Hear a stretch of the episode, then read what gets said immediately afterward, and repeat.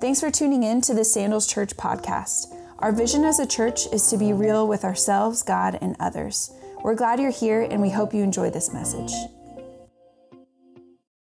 Hi, guys, and welcome to Sandals Church. I, I want to just start off again with a question What's one of the biggest issues facing America today? Now, don't say it out loud because you'll probably be wrong, but I just want you to think about it. Okay? What's, the, what's one of the top issues that would come to your mind? I bet if I said a lack of unity, you'd at least agree with me it's in your top five, your top 10.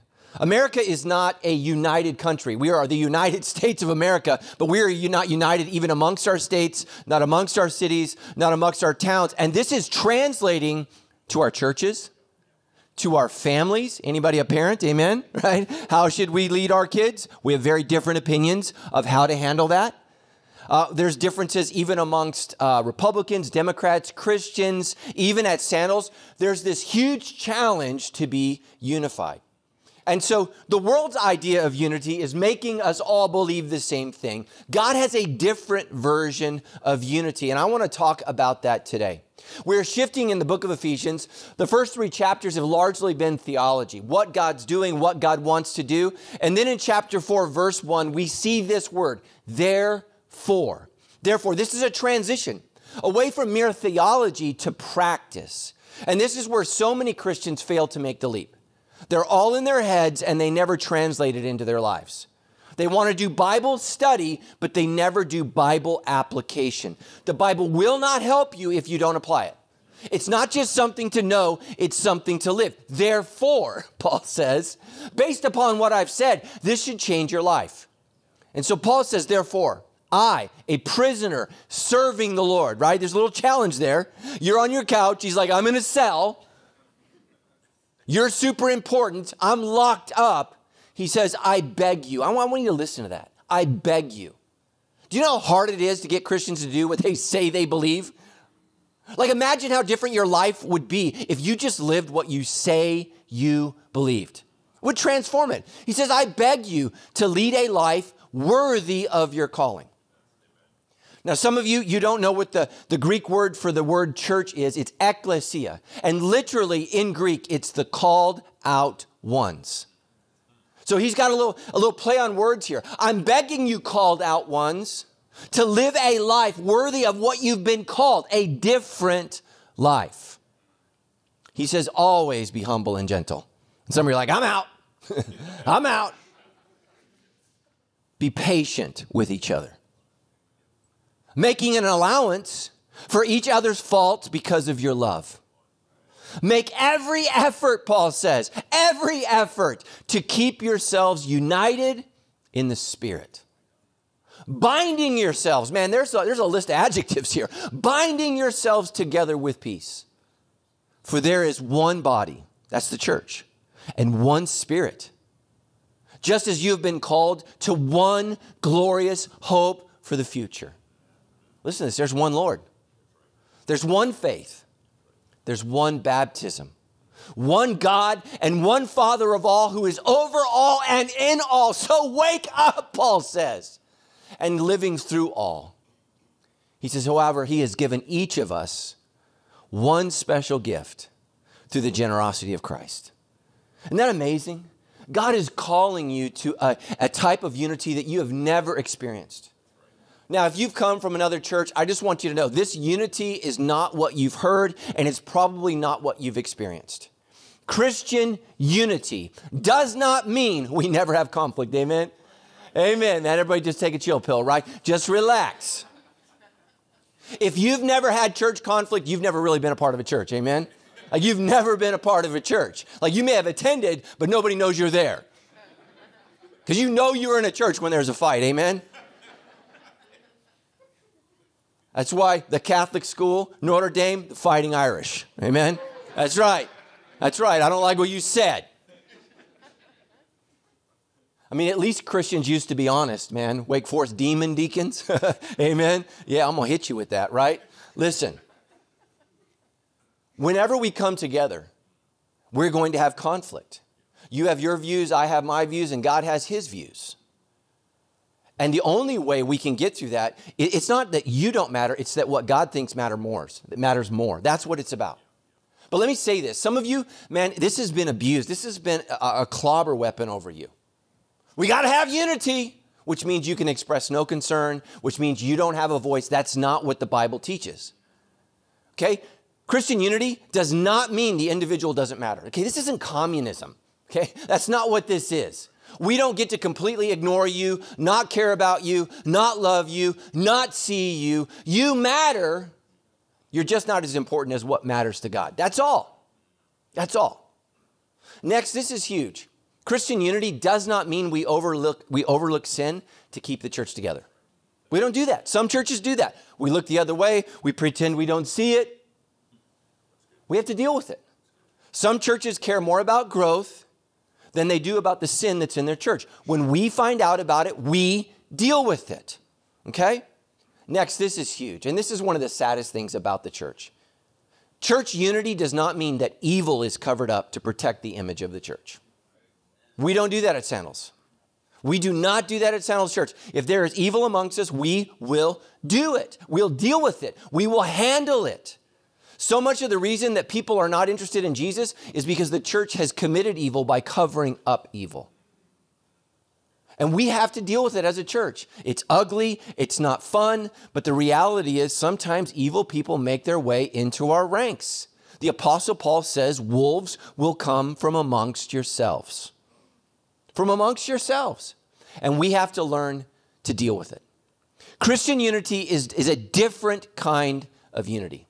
Number one, Christian unity is different because it's voluntary.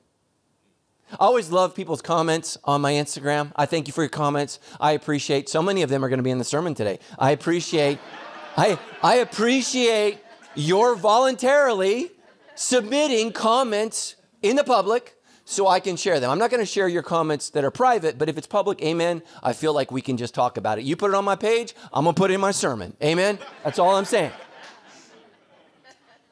But people say, you need to tell your church. It's interesting. The Apostle Paul said, uh, not, he doesn't tell them to be united, he says, I beg you. I beg you. When I start telling you guys what to do, we're a cult. That's a cult. That's not Christianity. You need to tell them. Yeah, you need to start your own church. Start telling people. See how fast it grows. They're going to grow right out the door. Ephesians 4 1. Therefore, I, as a prisoner serving the Lord, beg you. He doesn't tell you, He's not forcing you. Some of the greatest evils the church has ever committed is when we tried to force people to be Christians. I want you to love Jesus so much, I'm going to kill you. Whoops. That's happened in our history. He doesn't say, I'm going to force you. He says, I beg you to lead a life worthy of your calling. For you have been called by God, not by me. You're not accountable to me. You won't answer to me. You won't stand on, on, the day of judgment before me. You are called by God. It is a voluntary association. That's what the church is. Okay, and some of the kids are like, it's not voluntary. I didn't want to come. Sorry, your mom is more powerful than me. Amen? She is, seriously.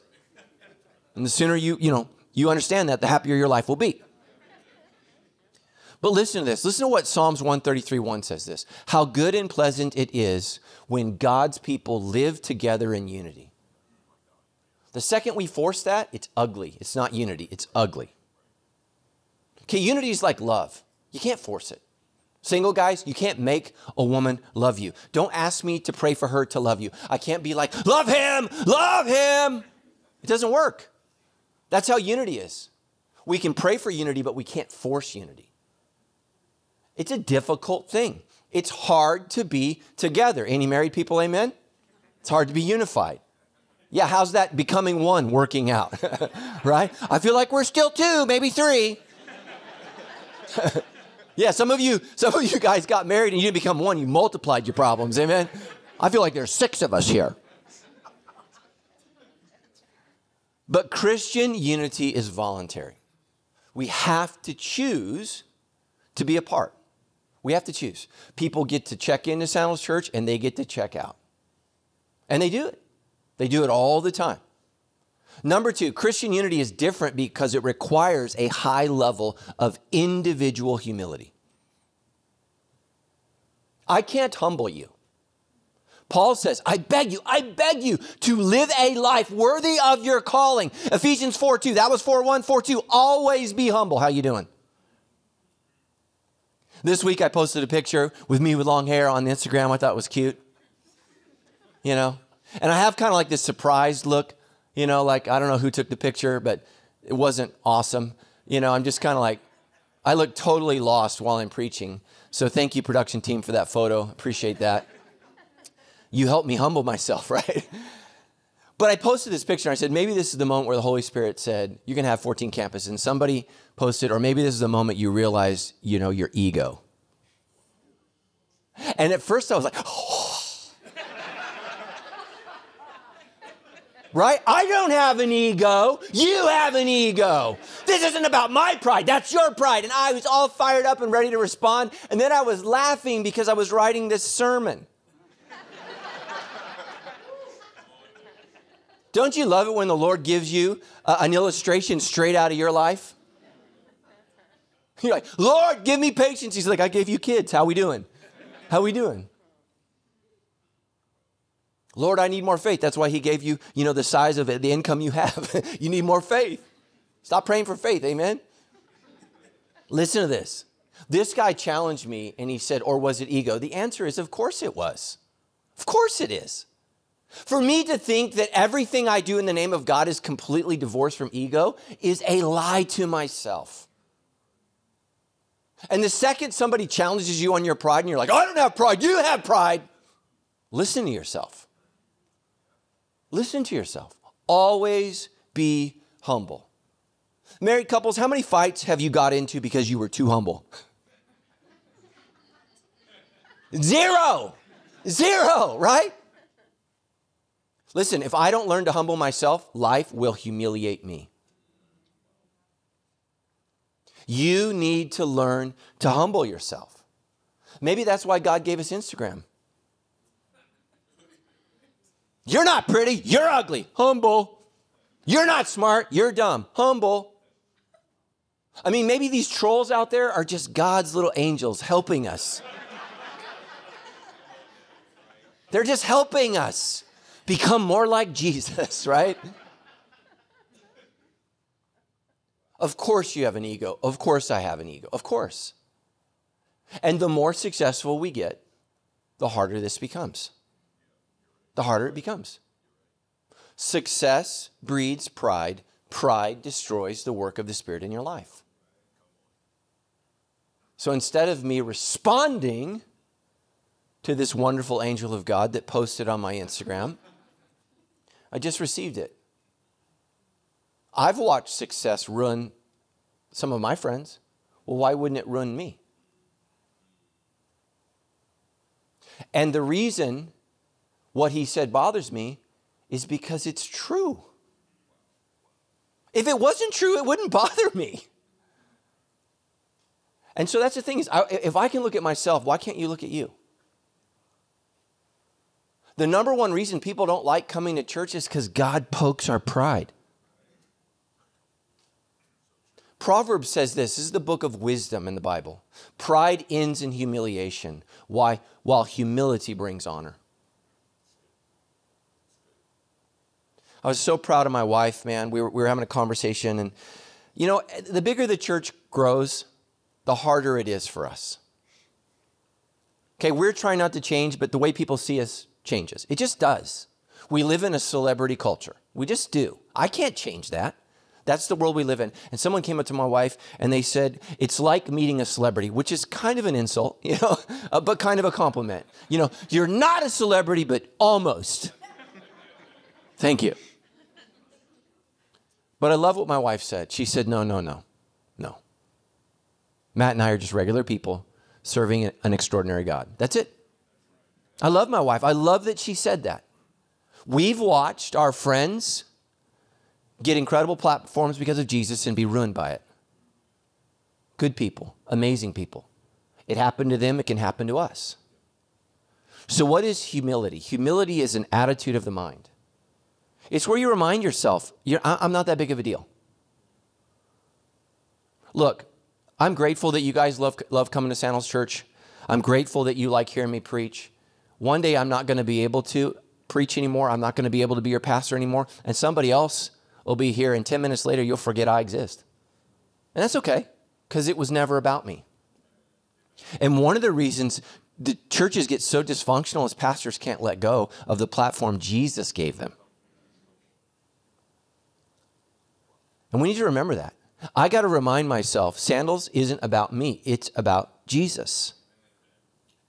And so many people in our church, I see when they get it twisted, they make it all about themselves, and then it's not at all about Jesus. 1 Peter 5 5. In the same way, you who are younger must accept the authority of elders. Now, we live in a culture that does not accept the authority of older people, we minimize it. I mean, in the state of California, they want to let 16 year olds vote. I love you if you're 16. I don't want you directing my life. Thank you. You know, I want you to learn to drive. Amen. And do it well. I want you to focus on the road ahead. Okay? Put your phone down, stop texting, right? And drive. I don't want you driving our country. So here's the thing is if you're young, part of being a young Christian is learning to accept that older people have some more experience and more of a perspective than I do. And one day you'll realize this. You'll realize, oh, 50 year olds do have value. Oh, oh my gosh. I was I thought that they should just die, you know?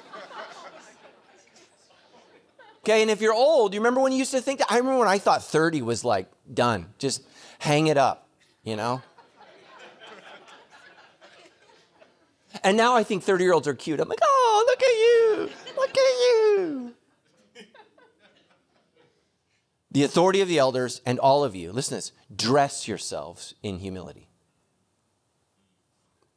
Okay, you have to dress yourself every day. Every day, you got to dress yourself. Dress yourselves in humility as you relate to whom? To one another. This week I was, I was at a, uh, a civic meeting, a civil meeting, not a religious meeting, and I was sitting next to somebody, and right when I sat down next to them, I saw them. I saw them. I saw them. I watched them as I sat next to them go like this. they went like, oh, and then they turned and said, Hi, Pastor Matt. I was like, I just saw you. I just saw you. And I just had to sit there the whole time during the meeting while this person mad dogged me. It was like I smelled. They were just like, oh. Which, I mean, can happen. Sometimes my wife says, honey, you smell. But I just had to humble myself. Listen to me because the meeting was more important than my ego. God opposes the proud, but he gives grace to the humble. We all need to work on our humility. And when somebody calls out our ego, it's probably almost always emphatically true. Because we all have this. We all struggle with this. The me monster gets us all, it eats us all. And we have to deal with it. So, humility is an attitude of the mind. Gentleness, which is so closely related, is an attitude of the body. It's a physical manifestation of what you believe inside. We need to be gentle. A couple years ago, we met with a church that was talking about merging with Sandals Church, and one of the elders, man, he wanted to fight me. I know, right? I mean, clearly, I would smoke anybody, amen, right? to be honest with you, there was a good chance I probably would have lost that fight. I'm just saying. Just saying. It was not a guarantee, but I probably would have gone down. But this, Jill, this church elder, and listen to me, Raiders fans, I love you, but he was wearing a Raiders jersey. Pray about it. And this is what he said in a church meeting. He's like, You want to go, bro? And part of me was like, Yeah. yes. Thank you for inviting me to this battle royale in the name of Jesus. Thank God for Pastor Dan Zimbardi. He just put his arm around me, walked me out into the parking lot. He's like, We're just, we're just going to go now. Our pastor has run out of grace. You know, we just left. We just left. We never went back, ever. But conflict is real. So let me talk to you about how I should have handled that situation. Second Timothy.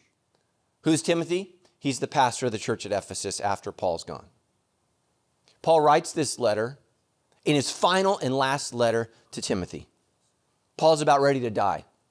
He's in prison. He's going to have his head cut off by his own people, the Romans, for his faith in Jesus. Here's what he says And the Lord's servant. You have to make a decision today. Do you want to serve yourself, your ego, or Jesus? Because we can't have both. And the Lord's servant must not be quarrelsome. Remember the fighting Irish? Oops. must not be quarrelsome, but kind to everyone, even people that mad dog you in a meeting, even someone in a Raiders jersey that says, You want to go, bro? You want to go? You want to go, bro? I didn't even know where we were going, but I wanted to go. I wanted to go. Let's go there together, amen?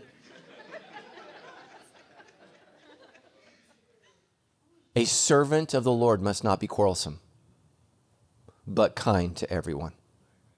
Even people you don't like, and even people that don't like you. Look, a lot of people don't like me. Some of them are your friends. I told somebody the other day, the line is long of those who don't like me, but it is distinguished. Amen? Yes, there's some very important people that don't like me. And that makes me feel terrible. All right. Must not be quarrelsome, but kind to everyone.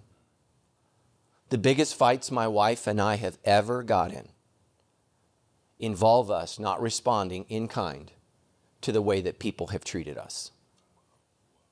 I have held my wife in tears as she has cried out, Why do we get to be treated this way and not respond? You know what my wife's saying? She's saying, I want to go, bro. I want to go. I want to go. We have to be kind to everyone. It's not fair, but it is our faith. They must be able to teach. Listen to this patiently enduring evil. Oh, I wish we could vote this verse out of Scripture. Okay, I don't like to patiently endure a line at Starbucks. Amen? Anybody lose their mind at Starbucks? That's not evil. That's not oppression. That's not persecution. A servant of God must patiently endure evil the way Jesus did, correcting his opponents with gentleness. Now, can I just tell you this? I don't follow anyone on social media that I feel like it's my job to correct. it always cracks me up. There's people that follow me and all they want to do is set me straight. Thank you very much. I appreciate it. You are the Lord's instrument in my life. I just want to challenge you as a Christian. If you're if you're the Holy Spirit for the world on social media, can you just let the Holy Spirit do his job and you start doing your job? And some of you just need to unfollow thousands of people. Like some people in our church, they're like 70 years old and they're all upset about what the youth are posting. Why are you on the youth page?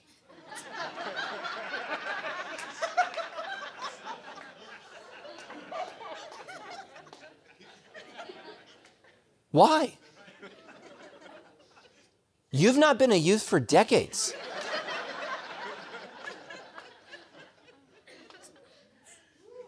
What, what are you doing? I, I, I, it cracks me up. What are you doing? The world is changing. I mean, we're just so critical. Well, kids these days, well, who raised them? You. It's your fault. Listen, this is the whole purpose. Why do we need to check ourselves? Why do we need to guard ourselves? Why, why, why do we need to do this? That God may perhaps grant repentance leading them to the knowledge of truth. This is a huge word, perhaps. People criticize the way we do things. You know, and, and, and, let me just say this it's usually your Christian friends who go to a church that isn't growing and they don't care. That's just the truth. They don't want to reach the world. They don't care that the world is going to hell. They don't care. I care. Jesus cares. And we want to do something so that perhaps it would lead them to repentance. You know what doesn't lead people to repentance? Screaming at them, yelling at them, carrying a sign that says, You're going to hell. Oh, really? I don't, I don't want to go there. Thank you so much for warning me. How can I become saved and joyful just like you?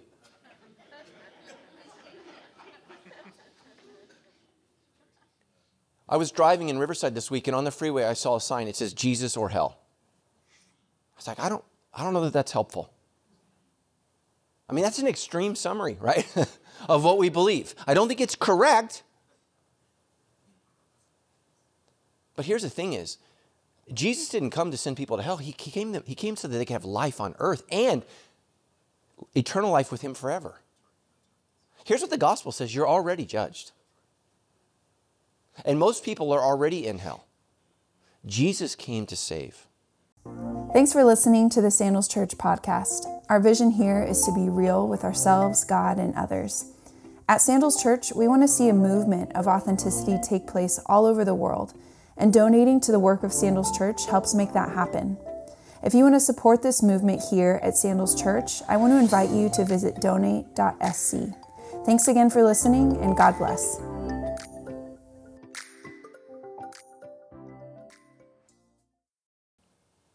Now, here's one of the things that makes Christianity so much more challenging than your family, than your work. Christianity is different because it creates a unique uh, set of relational challenges. Amen? Like when you look around at your Christian friends, it's like, look, we have nothing in common but Jesus. Amen? That's it.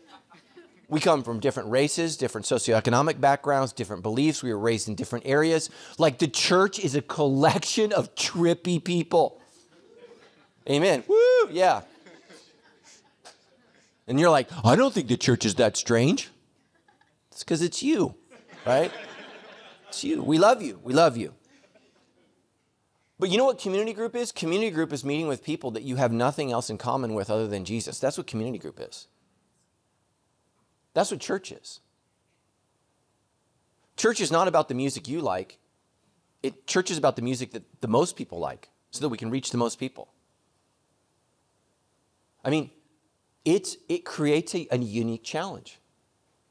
I preached on grace a couple weeks ago. I had a woman after church come up to me. She said, she said Thank God you, you guys played Amazing Grace. I hate the music all the time. She didn't hear a word I said about grace. I'm fairly certain I preached for about 40 minutes on a different grace. This grace was so different, it's amazing. She didn't hear about it, but wants to sing about it. As long as we sing about it the old way. Amen? Well, the old way, it's a beautiful song, but it didn't change people. We need to, we need to create a church that invites as many people as possible. So Paul says this in Ephesians 4 2 Be patient with whom? Each other. Now, on the debrief, and thank you so much for your questions. We're, we're averaging like 100 a week, man. Thank you so much. Yeah, some of you are like, I got some questions right now, Pastor. But I talked about grace and forgiveness, and people go straight to Jeffrey Dahmer. It's like, bam, what about him? He, he killed and ate people. Well, chill out. What about you forgiving me? Because when I preach, I hold a microphone and read a teleprompter. Let's, let's start there. One of the women that, one of the uh, ladies that posted a comment, she said, Well, at least you used to preach from the Bible. I still am. I just can't read 10 font anymore you know?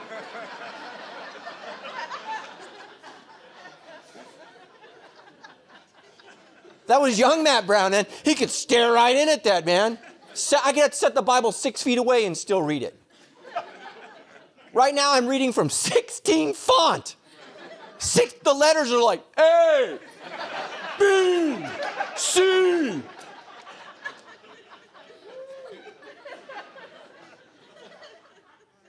That's what an allowance is. He's still reading the Bible, the letters are just bigger.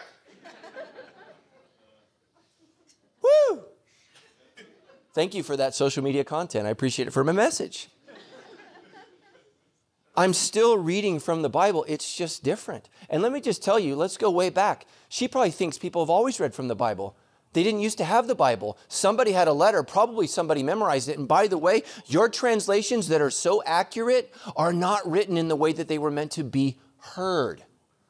Because the Bible wasn't, wasn't written so that it could be read, it was written so that it could be heard because people didn't have the finances to be able to own their own copy.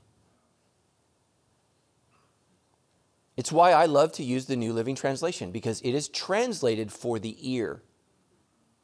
I know. You're like, I just want the King James. Nobody understands it anymore. Okay?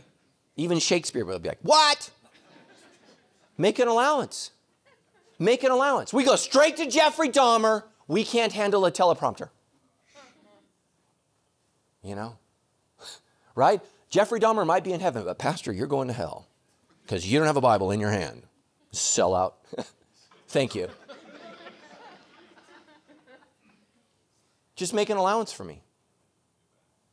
Make an allowance for each other's faults. Where does unity start? We make an allowance. People are difficult. People disagree. People are doing the best they can.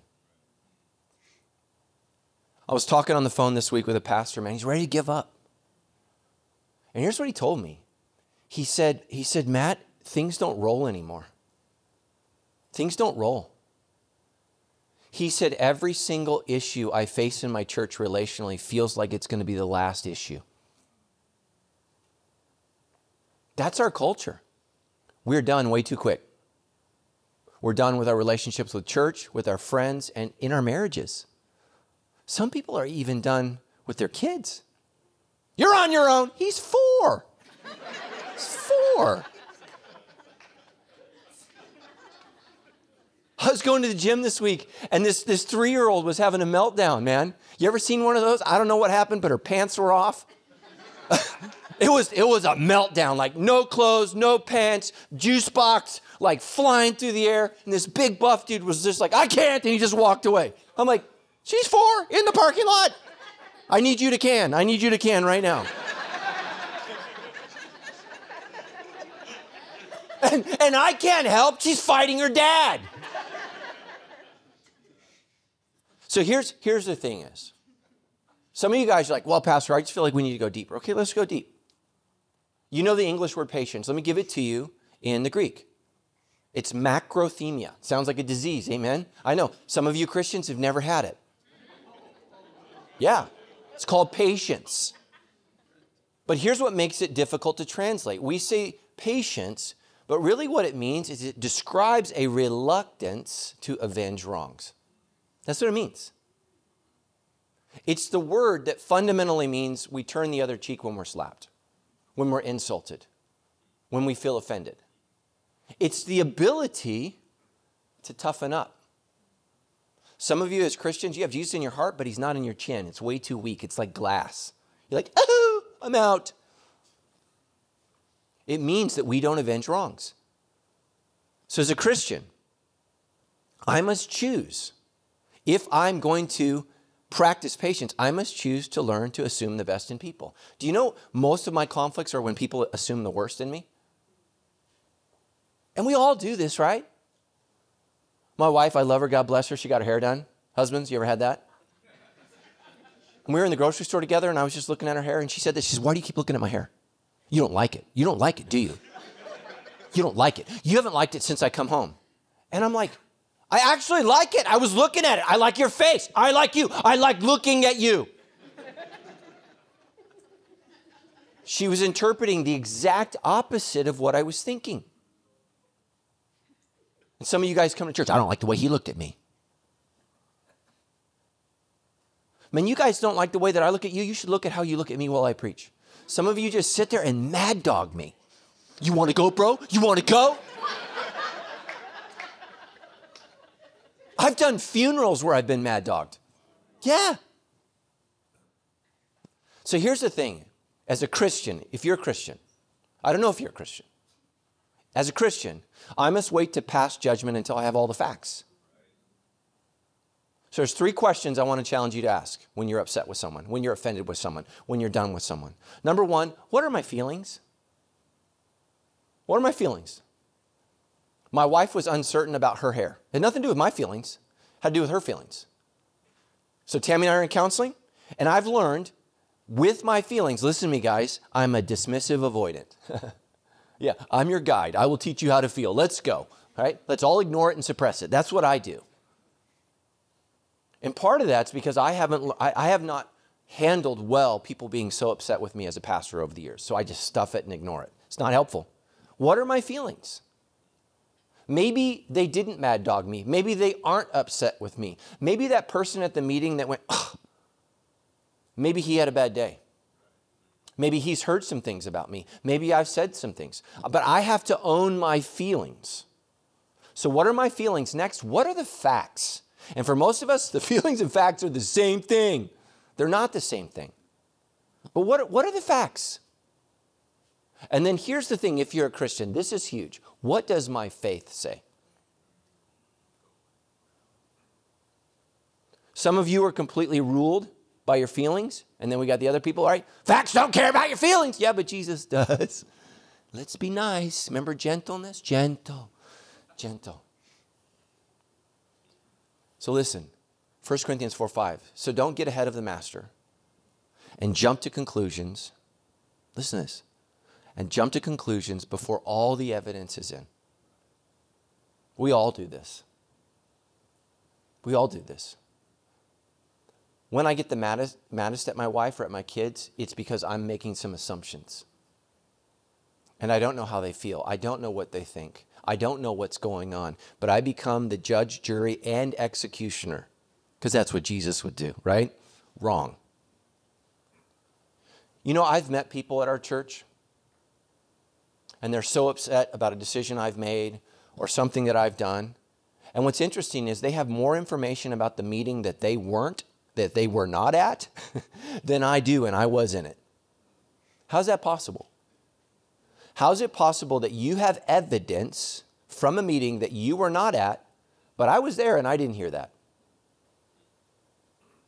Because what happens in the church is we just start talking, we start assuming, and we start running with what we've heard. And we assume it's true. Let me tell you something I've learned. You don't know if something's true even if the person sharing believes it. People believe lies all the time. Let me tell you another thing I've learned. Just because they're crying doesn't mean they're authentic. Tears do not communicate truth. It communicates emotion, but it doesn't necessarily communicate truth. And so, as a Christian, as a Christian, I have to learn if I'm going to get involved to try to get all the facts. And let me just tell you something. I'm, I, I unfortunately have to get all the facts, and, and even after I get all the facts, sometimes I'm more confused afterwards than I was. I'm, I'm more confused after than I was before. Because you have people who are passionately saying completely different things. And I'm not God. And I don't know. I don't know. And you don't know. And so, what we have to learn to do as Christians is we say, I'm sorry you feel that way. That doesn't sound like the Matt Brown I know. That doesn't sound like Sandals Church. That hasn't been my experience. And we have to learn to protect each other. We have to learn to protect our church. And we have to learn to say, look, man, these are difficult times, and we, we jump to the worst conclusions way too fast way too fast. And let me just say this about Sandals Church Sandals Church is one of the healthiest churches I see right now. now. I'm not saying we don't need this message, I'm just saying we're a lot healthier than most of my friends' churches. Because I got friends that are like, I'm done. I'm done. Because it's so hard to be unified. And let me just say this as a Christian, I have to learn to love people even if they're wrong. Even if they're wrong. Make an allowance for each other's faults. Why? Because of your love. For whom? The answer is Jesus. Jesus. You see, when you run out of love for someone, you have to fall back in love with Jesus. And that's not easy, but it's what we have to do. Number four, and this is huge Christian unity is different because it calls for more than a casual level of commitment. Can I just say this? We, we are way too casual in our commitments. We jump in and out of relationships.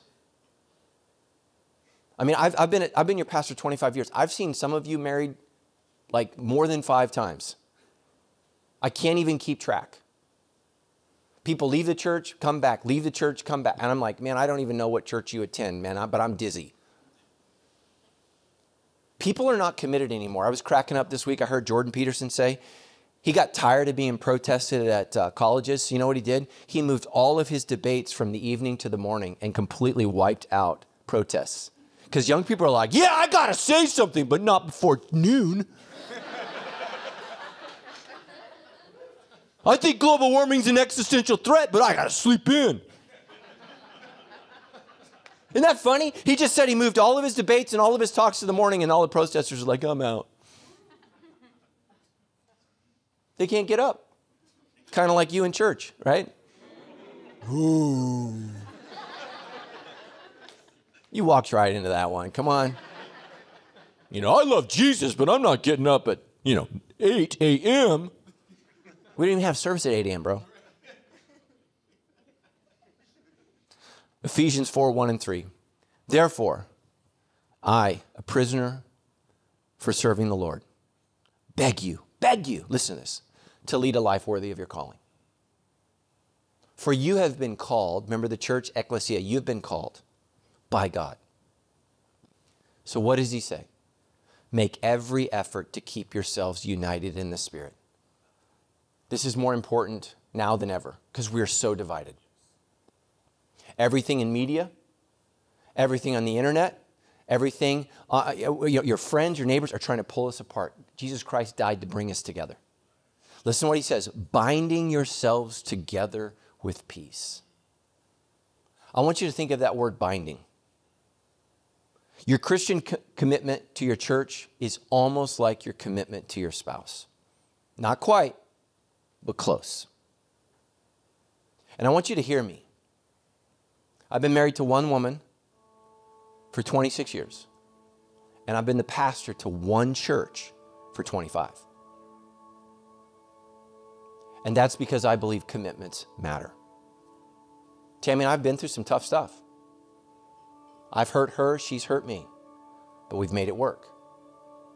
At Sandals, I've hurt her, and she's hurt me, but I've made it work. Again, we don't excuse evil, we don't overlook sin. Your feelings matter. Okay, I'm not talking about some kind of cultish unity where we just completely obliterate people's feelings. But I'm talking about a church where we make a commitment like Christ has made to us. You see, as a Christian, I want you to hear two things. God has called you, He's called me to Himself. That's a calling, it's forever. And as a Christian, God has called me to His church. Our culture is way too casual in our commitments. I can't talk all about what this verse means. We're going to get to this in a couple of weeks. But Paul says this in Ephesians 5:25, husbands, love your wives. How?